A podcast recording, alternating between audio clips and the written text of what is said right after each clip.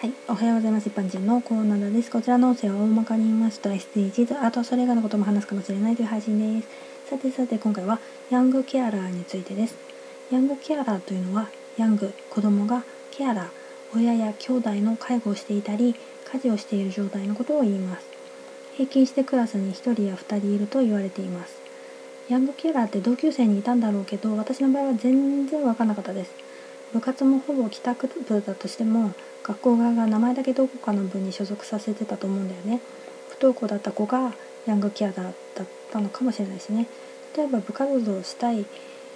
遊びに行きたいと思っていても思う前に諦めてるというか仕方ないって感じでヤングケアラー本人はそれが当たり前の生活になっていて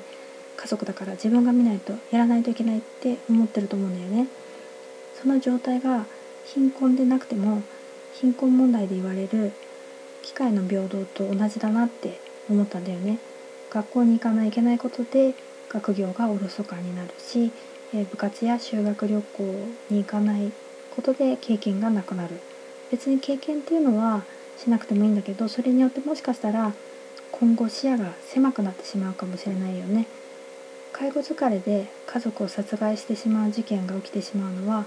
解放されたいという思いもあるとは思うんだけど視野が狭くなってるからこそのような気がしています。支援団体や周りを頼っていいんです。一人で抱え込まないでほしいですね。ではでは今回はこの辺で次回もお楽しみに。また聞いてくださいね。ではまた。